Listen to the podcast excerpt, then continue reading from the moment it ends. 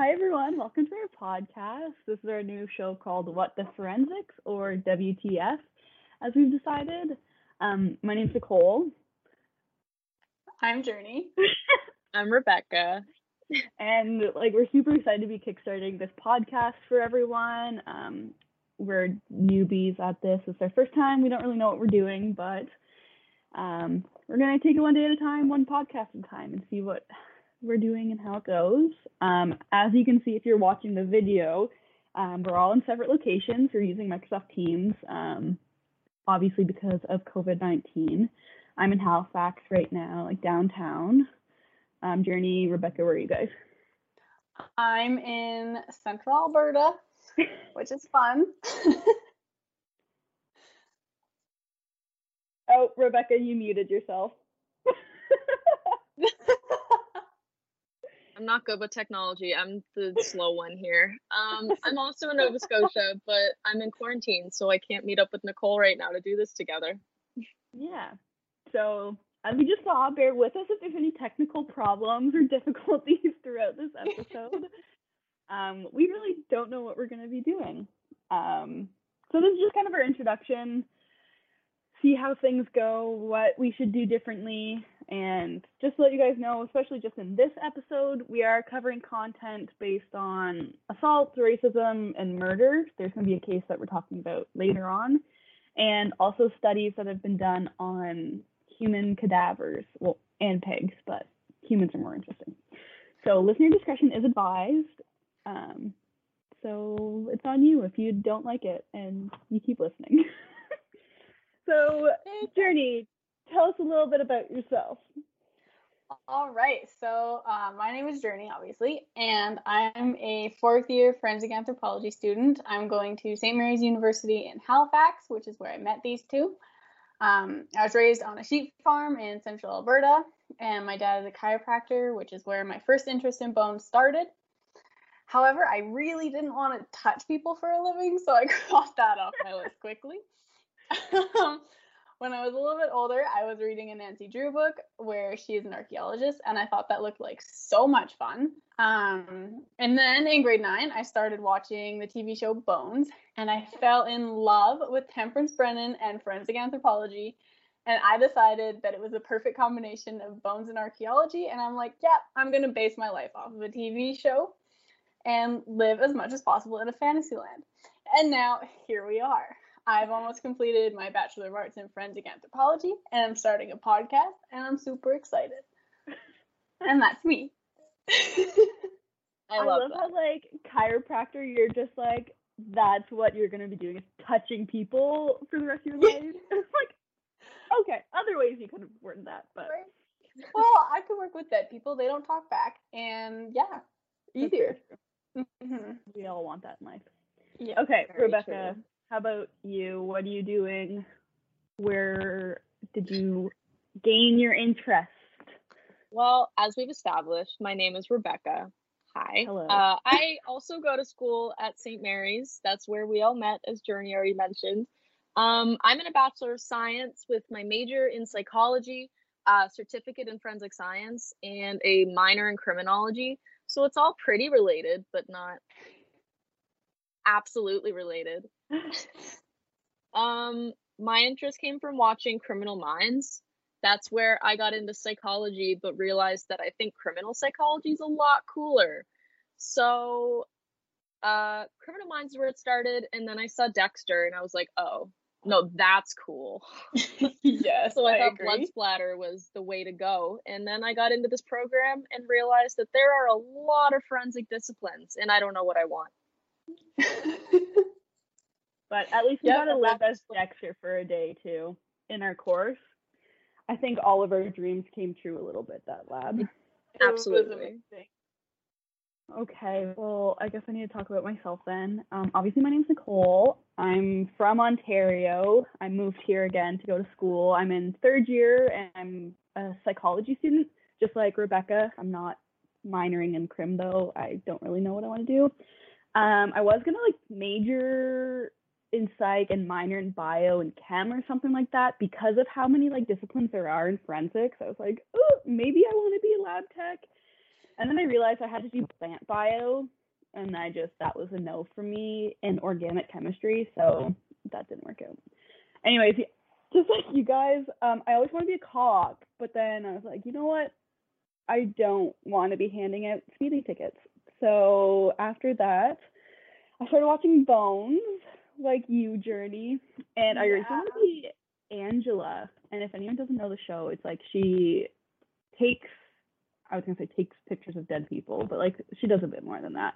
Um, she does like facial reconstructions, and she has all this cool technology. And I was like, yes, that's what I want to do. Not realizing that the world's not actually like that, and it's a T V show. So once I got into high school, I didn't know what I wanted to do. I took an intro to sociology, anthropology, and psychology course. And for a final, we had to do like a victim map. So we were given victims, where they were found, where they were last seen, like certain objects found on the bodies or certain pieces of evidence. But it was like some aspects were missing for each victim. And then you had to try and create a profile for the killer based that off that so information. Cool. Yeah. That sounds like so the after, most interesting high school project I've ever heard of. Yeah. And I, I was, I went far too into it. I got like my Google Maps out. I was see- seeing like how many hours it was to drive from each state, how it was even plausible. And there had to be like two people, but then like we learned about like organized and disorganized killers, like males and females. So that was really cool. Um, and then I started rewatching Bones, and then Sweets came into it. And I love Sweets, and he is what got me into forensic psychology, in a sense. I love it. So, yes, it, it all started with a T V show, I guess, for all of us. Yes. Which is kind of funny, because I feel like nothing is like the T V show at all. Like, based on what we've done in our shows, not our shows, in our um classes. Well, it's majority of what we learn is like, just so you know, this is nothing like what it's like on T V. And I'm like, okay, but a T V show got me into this, so it must be kind of exciting. Yeah, exactly. It's like, can it be a little like T V? Yeah. Well, there was a thing, like, isn't it something that you were looking up, Rebecca? Like, what was it, the C S I effect? Like, I know we, didn't we talk about this at the beginning of first year forensics? And it was like, do people like forensics or like like crime because of T V, or do they like it because of something else? What was like the whole aspect of that, Rebecca? Uh, yeah, so I was actually going to talk about the C S I effect later on, so I can definitely talk about it now. Yeah. Um, the C S I effect came into play in starting the early two thousands, around when C S I and all those other major crime shows started to come out. Um, the T V show sparked a very big, at least national attention in America to forensic science, because people were like, wow, that's cool. That's what the police do. um, but it kind of gave everybody this high expectation that every single trial and every single case is going to have evidence, uh, like forensic scientific evidence, which caused a, not a big problem per se, but uh, a lot of juries in the States, they noticed that juries were acquitting more defendants because they believed that for a trial to be uh, good enough and for someone to have enough proof to be acqu- Uh, deemed guilty, they thought there had to be scientific evidence. And because they didn't have the scientific evidence for a lot of the criminal cases that usually go to court, people were just like, nope, not doing it, not acquitting them. uh, so there was a study actually released by Greg Barrick and Young Kim of Eastern Michigan University that they surveyed over a thousand jurors in the States. There's not much imp- uh, research about it in Canada, by the way, which is why this is all American inspiration.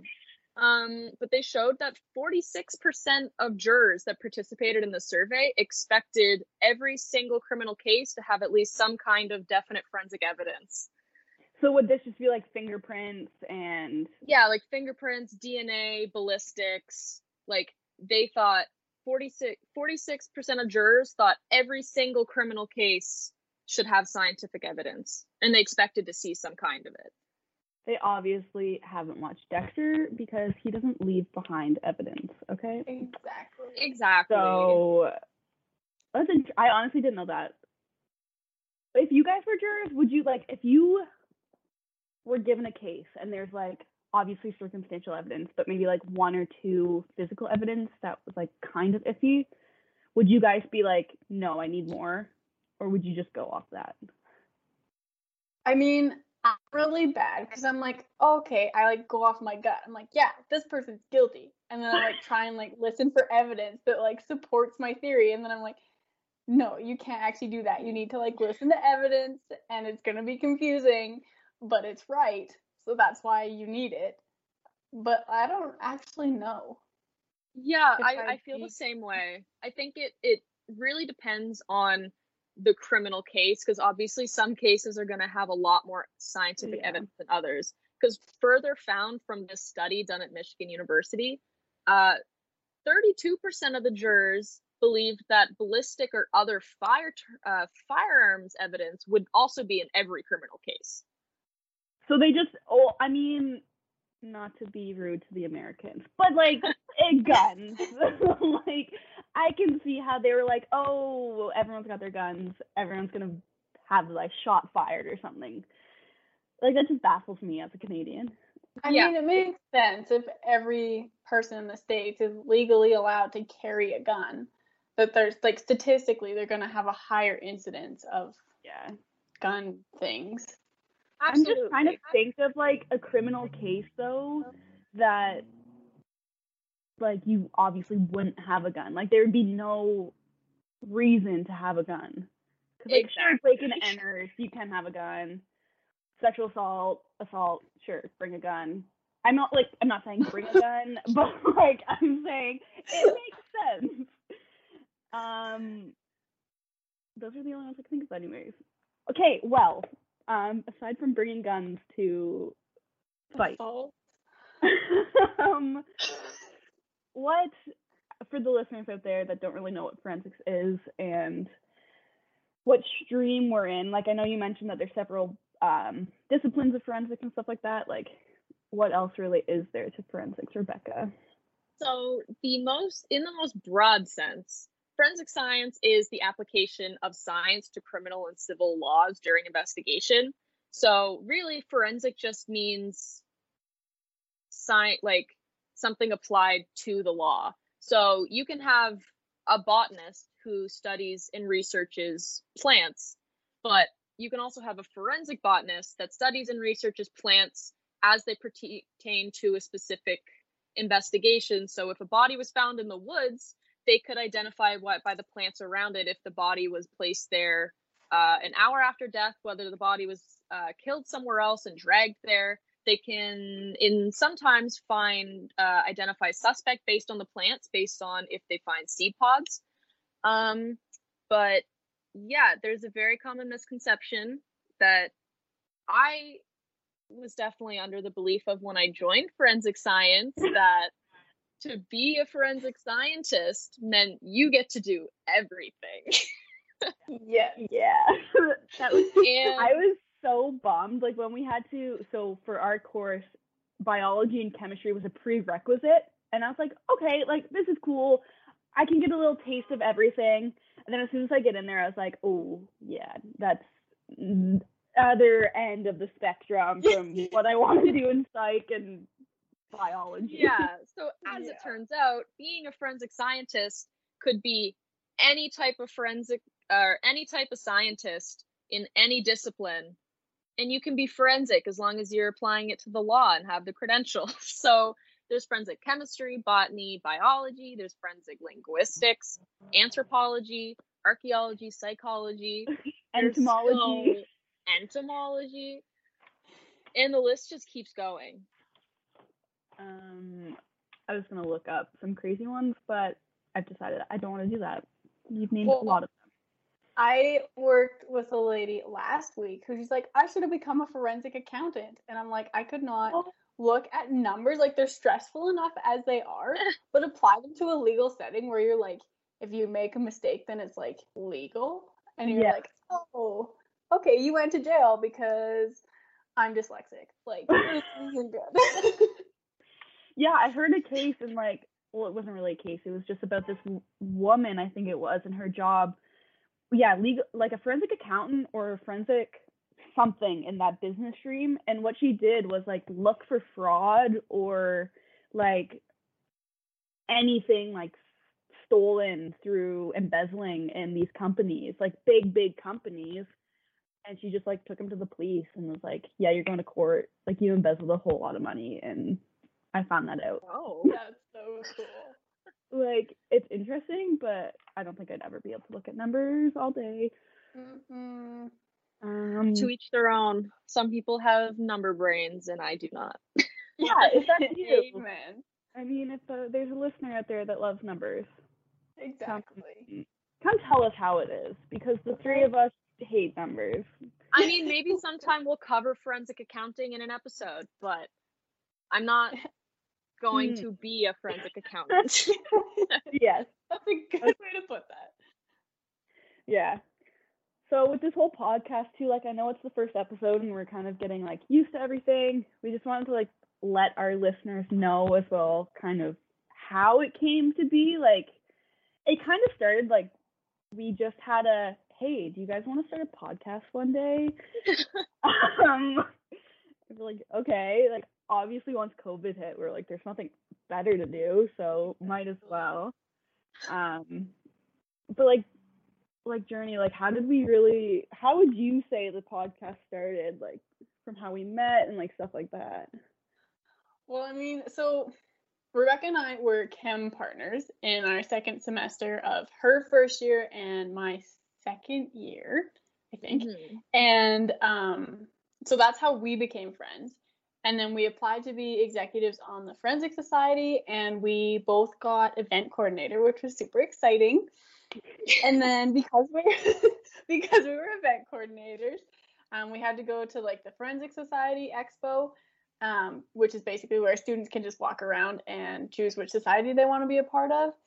And Nicole came up to us and was like, "Oh my goodness, guys, are you in my forensics class?" And we we're like, "Yes, yeah, I think so." And she's like, "Hey, I'm not going to be there for the first class, so would one of you guys text me what happens?" And we're like, "Sure, of course." So then that's how I got her number. And then the next week at school, after she was back and I had forgotten to text her what happened in that forensics class. Thank um, you for that. Yeah, helpful. Anytime. I'm nothing but reliable. Um. We had a Greek history class together, I believe, that year. And um, so I told her, I was like, "Oh my goodness, I'm so sorry, but this is what happened." And then she's like, "That's fine." And then that night we had a forensics class, which all three of us were in. And we sat at the same table with a couple other people. And we were the only people we knew in that class. So it was kind of nice to have a safety blanket. Um, and yeah, and that's how we became friends, pretty much. We've just become inseparable. And then um, I think it was the end of last year, we were just kind of like talking, and then someone was like, "Oh my goodness, we should start a podcast." Because usually we just get together and talk about forensic things in our own home. We're like, why not share that with the world? So why not share our morbid interest with others with others. The same morbid interest? Exactly. I mean, exactly. Like, some of the conversations we've had, like, we got so in depth, and then we just sit for a second and feel like, yeah, I don't think this is normal that we're excited about, like, these murders and the way people died or how they were found. Right? Like, I try and talk to anyone else about this, and they're like, "Yeah, that's creepy." And I'm like, it's actually not. It's very interesting. I'm not a psychopath, I promise. Yeah. List the criteria of what it is to be a psychopath. To be like, mm, "Ma'am, not me. I've even done this, this, this, or this." Yeah. Yeah. It was like, kind of. Sorry, go ahead. Sorry, I was just gonna say, I feel like not everybody just reads weird forensic studies in their free time. Oh my gosh, yeah. But Nicole, you found a really fun one. So, like, I feel bad for laughing, and this is part of my presentation that I gave for my class.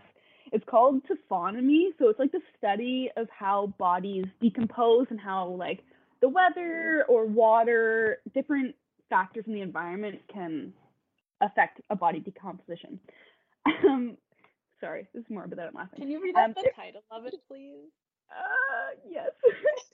If I could, um, so it's called Lemonade from Lemons, the Taphonomic Effects of Lawnmowers on Skeletal Remains. So basically what happened, this author was like Martin et al. twenty thirteen. So there's a couple of them that wrote this study. Um, it was in Illinois on this like um, anthro research complex, something or else. And they were actually doing a study about how the environment will affect decomp on three bodies that they had out there. So they were just seeing how like the weather patterns in the Illinois environment, whatever, decomposed bodies. So they had a contract with this um, maintenance crew, I guess, and they had this agreement, like, you don't do any maintenance until we say so, and we have to like watch you guys do this, or else something's gonna go wrong. Mm. So obviously some guy was like, eh, I'm just gonna lawn their grass because I'm gonna be nice and help out. So this guy starts mowing the lawn, and the bodies were overgrown because they'd been sitting there decomposing. So it was just like skeletal remains at this point. Tall grass covering them. He runs over all three bodies with the lawnmower, not even one, and realizes, what did I just hit? He drives over all three with his lawnmower. I can only oh, imagine no. Bones feeling like running over rocks with your lawnmower. How do you not realize that? Like, well, this isn't grass. Oh, I'm just gonna keep going. Like, why are there guts coming out of my lawnmower? Like, this is totally normal. Like shards and bone fragments going everywhere. Anyway, so they went to go clean up this uh, disaster of a study that was obviously ruined, and they were like, oh, these bones actually are dispersed in a certain pattern. So they decided to create a study of running um, pigs over with different lawnmowers. What? Dead pigs, right? Yes, yes, yes. They were, yeah, dead cadavers. So they had like three different lawnmowers, multiple pigs, and they were like, well, we'll just adjust the height of the blade, you know, the horsepower, and we'll just drive over pigs. So why would they use pigs? Why wouldn't they use cadavers for this study? Well, humans are also, like, people donate their bodies, but I feel like this, if you just want a like skeletal body, humans are very hard because of the whole decomposition, and um pigs are very similar to humans in their muscles and their like skin, their mass, whatever, not their mass, but I mean there can be some fat pigs. So in all senses, like they're super similar, and the bone and cartilage is very similar as well. um It's just like certain scents. We talked about this in class too. There's certain like olfa- certain olfactory senses, is that it? That mm-hmm. differ pigs from humans. And that's kind of like the only key difference. Oh, right? Okay. Am I missing anything? I feel like that would be like the main. I, yeah, I, I think it's think... just they're structurally similar to humans. Yeah, I think it's, you're right. Their structure and their flesh is very similar, I think, for like yeah. bruising patterns and stuff. Yeah. So, yeah. Anyways, they found out that the riding lawnmower, the one where you sit on, creates a bullseye pattern of fragmented bones. That's kind of cool. And they have like a mulching lawnmower. So I looked it up because I honestly thought a lawnmower was a lawnmower and I didn't know the differences between them. Yep. Uh, this is like the pushing one with the blade underneath, and sometimes you have the bag on the back. So whatever it like cuts, it, it catches. Yeah, it catches. Yeah. So I guess you can also take the bag off. I don't really know. If there's a lawnmower expert listening, please help us. Please help us. So that mulching one made like a small circle, and it was like a continuous small circle, which is really cool how it differs that drastically. And then yeah. the rotary lawnmower, they're like the old-fashioned blade spinning pushing ones. Okay. Oh, cool. They also used those ones, and that was just a mess. It created like some discontinuous rectangle, like there was no pattern really to it at all. But I, it's morbid, but I laugh every time when I'm like this man accidentally ran over three skeletons. And they were like, science. We can use this for science. Yeah, right. You really can make a study out of anything. Anything. Yeah. True. And the next mistake I have would be like, you know what? This is science. And then I'm going to study about it. I didn't fail. This is just my like starting stone or my starting thought. Exactly. Whatever. This is my hypothesis. Exactly. Oh dear. So that was a fun little, not really case study. It was just some research that I did, but that was in twenty thirteen though. So what? So I was gonna say seventeen years ago. See, math is not my thing. Seven years ago.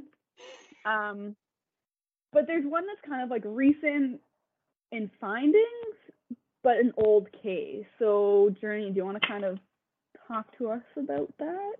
Yeah. So, and I don't know anything about this either. I've literally never heard of this case, so I'm interested. Okay. So, I came across this case uh, once, like a long time ago. I can't remember. I think it was in one of my classes.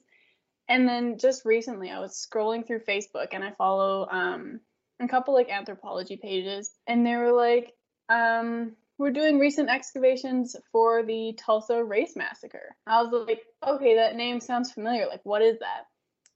So I Googled it, and uh, you can believe everything on the internet.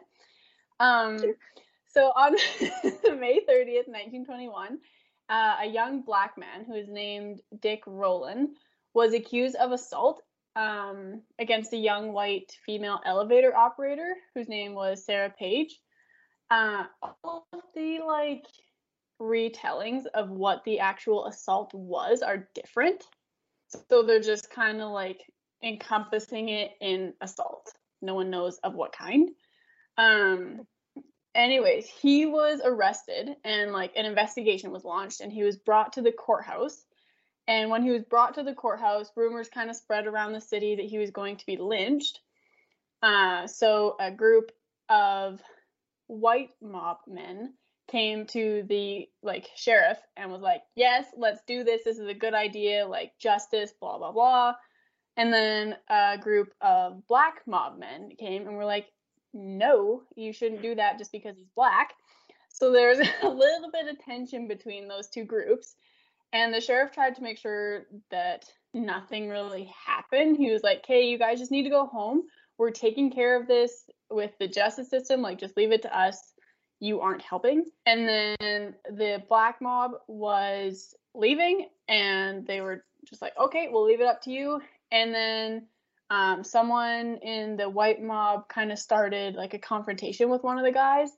And then a shot was fired. No one knows from which side. But I bet white. Fired. Yeah, I bet the white side. Honestly, no it's always. we always. are just shit disturbers. So. Yeah. Um. But yeah, and then chaos just like erupted, and so um, a couple people, I think it was like twelve people were killed in that initial like fight after that shot was fired. Um, and then news that people had been killed like spread around the city.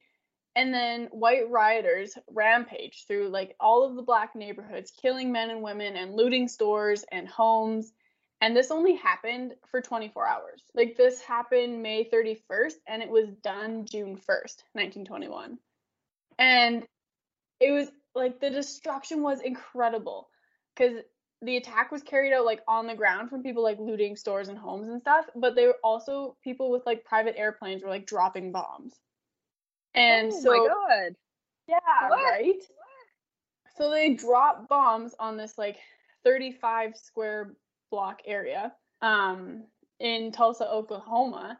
And it was actually the neighborhood that was like the wealthiest in the black community. And they considered it like the Black Wall Street. It was really? just like, yeah, it was just annihilated after this twenty-four hours. So do they have a number of how many people were killed? Um, in two thousand one, they re- or there was a statement released that said thirty-six people died, um, and over eight hundred people were injured. However, no one really knows the number of people, so that, like the number. Yeah. So is that why they're going to try and do that excavation? Like, so were the bodies just left there, or do they have, like, a mass grave? That's kind of what they're trying to figure out. They don't know where the mass grave is. And so oh. there was a um, anomaly in this one cemetery in Tulsa. And they were like, maybe that's the mass grave from the Tulsa race riot. And so the um, Oklahoma State archaeologist Carrie Stackelbeck and Phoebe Stubblefield, who is the forensic anthropologist at the University of Florida, they were kind of like, okay, we're going to excavate this area or do a test excavation, see if we can find any human remains. And if there are human remains, we're going to kind of I D them and see where they came from and why they're there. They thought that it was going to take like three to six days, but it ended up taking eight, which isn't much longer. And they actually had a twenty-four hour live stream of the excavation site, like on Facebook. So you could watch them work. Which That's was so, so cool. cool. Yeah, and then they had like, sorry? So I was going to say that excavation though, like if they decided to just excavate that whole area, that would have taken forever though, right? Because you did a field study last year and it was like, what, a week? And you only did a small area excavation? Yeah, to do a proper excavation of like that whole thirty-five square block would just be crazy. Yeah. Like, I think it would be almost impossible. And so I'm sure that the bodies of the people who had died were gathered and buried somewhere. We just need to find out where. And unfortunately, it wasn't where they were excavating. They released an update that said um, there's no evidence of human remains in that area, but they're going to continue looking. Oh. And I find that a little bit weird because they were excavating in a cemetery, supposedly. And they found no remains. Yeah. And so, so I don't do you, really do know think, how that works. Was do you think custom? Maybe they mean like they didn't find evidence of suspicious human remains, or were they just like there's just no bodies in this cemetery, just none? Well, all of the fill or like soil that they took out was like filled with just like household garbage, like it was just dirty soil, and so I don't know. Was it like whole... a custom back in the day to like just put a tombstone where your loved one was and like bury them under your house? Like, where would you put the body? I have no Maybe... idea. That's interesting. Yeah. But yeah, it was super cool that now they're like actually looking into what happened, and we might finally know who fired that first shot, how many people died, like what actually yeah. happened. And yeah, a hundred years later. Right, they're actually looking into like the single worst incident of racial violence in American history. Wow. Yeah, which is kind of cool with the whole like Black Lives Matter things that are going yeah. on right now. And yeah, um, that like they considered that as like the single most horrific, which totally makes sense because of the time period. Like it was only twenty-four hours. These mobs and riots happened. Like obviously, there's been awful, horrendous things that have happened, but like yeah, it's and it happened to such a prolific, like such a wealthy community too. Yeah, like like yeah. what's considered Black Wall Street. Like that's a very yeah. wealthy community, and for it to just be destroyed in like a day is unreal. Completely abolished, like just rubble after. Yeah, crazy. Is it, is it bad that like the only thing that I can think of was like elevators were invented by then? Like you had mentioned something at the very beginning of like this white woman taking an elevator up, and I was like, she were- was the elevator operator.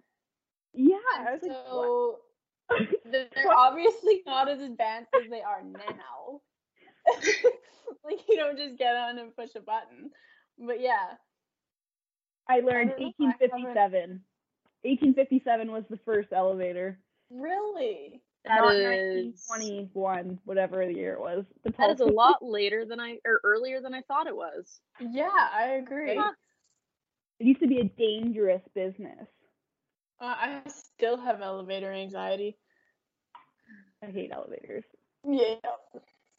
Um, I honestly thought, like, when we were kind of talking about what we wanted to do for this episode, when you said the race riot in Tulsa, I didn't even think of like racial aspects to it. I was like, there was like an Indy five hundred type race. Like I didn't know Tulsa had these race car tracks and all this shit. And I'm like, Oh, sorry, my French. Um, but like, my, that's how like oblivious I am to this crap. I was like, well, I thought it was gonna be like that Boston Race Massacre or bombing, I guess. Yeah, it was. That was my initial thought as well. I don't even yeah. know what that is. Well, I guess we can cover it's that for next a time. Further episode. Yeah. Stay tuned. I guess we know what we're talking about next time. Exactly. Yeah. Awesome. Um, that's wild. I honestly imagine like okay, don't really imagine because it's kind of horrid to think about this. But, like, what if you were in that situation? I yeah. Like, would your mind just go, mm, let's go bomb a neighborhood because they disagree with us? Like, that's so extreme. White people. Oh right? Like, the sheriff had it figured out. Everything was under control. He doesn't need your help. He's the sheriff for a reason. Well, the thing, too, like, why did they go for lynching as a punishment? That's just... Oh, that was a common thing in that day. Instead of just being like go- going to the gallows, you would be lynched instead. Yeah. Wow, that sounds not fun. Right? In all aspects. Yeah, no, thank you. Um, okay, well, Rebecca is changing sceneries right now. Um, we don't really have, since it was just our first episode, there isn't much else to go off of. Do you guys have anything you want to add, say, stories? I mean, I was just gonna say that like our future episodes, we're just gonna talk about like killers, forensic disciplines, current news, old case studies, and we're always open for suggestions about what you guys are interested in hearing about. We'd love to get some feedback about what you think we should talk about, what we should work on, any tips and tricks to making a podcast. That would be greatly appreciated. Be much appreciated. Yes. We're just kind of like blind leading the blind. But yeah, that's pretty much it for me. Yeah, and especially for this episode, maybe next in the future, we're trying to work on audio equipment because right now, since it's remote, we're going through our headphones and our laptop. So hopefully we'll have microphones soon. We're trying to figure all that out. We don't know anything about technology either, so it's quite a learning curve for us. Yes, and hopefully and we can find a little jingle to play at the beginning and the end just to make it a little bit more fun. I'll just sing for you guys. Perfect. Forensics. Listen to I us. love it. I love it. Um, Becca, where can our listeners find us since we spent the past like week doing stuff for it? They can find us on What the Forensics on Instagram, uh, at Twitter at W T Forensics P C, or it's for What the Forensics Podcast if it helps you remember. Uh, YouTube is What the Forensics, and our Facebook page is the same name, What the Forensics. So. Yeah, so we've got our YouTube because we're recording our, um, I was going to say Skype, it's not Skype, nor our Zoom. Microsoft Teams, Teams. Yeah, that's the word. Um, because I know, like, I either sometimes have it on the back or I just like seeing people's facial expressions and stuff like that. So if you're a visual learner, learner, um, listener, I guess, and you listen through your eyes, I don't know. Anyways, it's on there. we... Also and have a website. Also yeah, I was just going to mention that. Oh, look at that. We're on the same track. Yeah. You should be able to find us at what the forensics dot c a, but that's a work in progress. Yes, hopefully by the time this episode goes up, it'll be up there. Um, so fingers crossed. There's a contact page. You can send us information, suggestions, what we shouldn't talk about, should talk about, all of that fun stuff. Um, a little side story to end us off. So we had a medical examiner of Nova Scotia come in and teach a lecture for us um, at school. And his name's Doctor Bose. Hey, Doctor Bose, if you're watching. Um, we're tight now. It's fine. I have your phone number. We still need to send an autopsy, but whatever. So creepy. I have your phone number. Um, we're close friends, you know. Um, he was telling us a story about one of his bodies. Okay, that sounds weird. Um, one of his cadavers, I guess. Patients. Patients. Patients. Yeah. Cases. I don't know if it was a homicide cases. though. One of his cases. cases. Okay, yeah, one of his cases. The man was in rigor mortis, which is where like the body and the muscles stiffen up post-mortem, which I can't remember if everyone does it, but depending on the environment and temperature and whatever, like your body just stiffens and then it relaxes. So I guess after Doctor Bose, like a few hours, you like yeah. stay in this rigor mortis for like a long time. Yeah. So Doctor Bose was working on this patient and he was in rigor mortis, and obviously you can't perform an autopsy when someone's in rigor mortis because you're just like cutting into tightened muscle and it's just not easy and the body's not movable. So he was saying he had his back turned to this patient in rigor mortis or case and um by himself in this whole autopsy room with like four tables. I think they all had someone on them, like freezer, night shift. And this guy comes out of rigor mortis in the middle of him writing his notes and like grazes his back. Like and falls out of rigor mortis and just lightly touches him. And he thought he almost like crapped himself. He thought he was dead. He nothing scares him because obviously if you're a medical examiner, you see some gross and scary things. But he said that was scared the living shite out of him.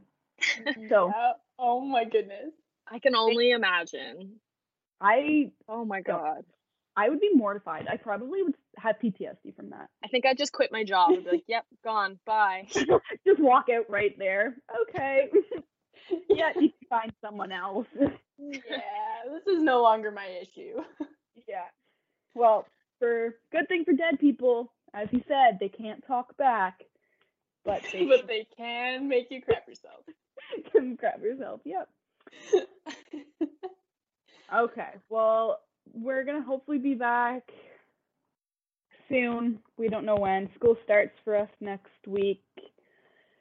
We don't know how to edit, and we don't know our schedules yet. So hopefully by the time we post this, there will be another one in the works. And we just want to thank, it's probably just our friends and family right now listening to us. Um, but if any anyone else, if once we go viral, everyone's gonna want to start from the beginning. So if this is you, if this is one of you, when we're famous and you're listening to us, hello, and uh, thank you for listening. Thank you. Okay, well we'll see you guys here. Let's talk to you guys next time on What the Forensics. I don't know. Yeah. Guys, they can't see you unless they watch, but see you next time on What the Forensics.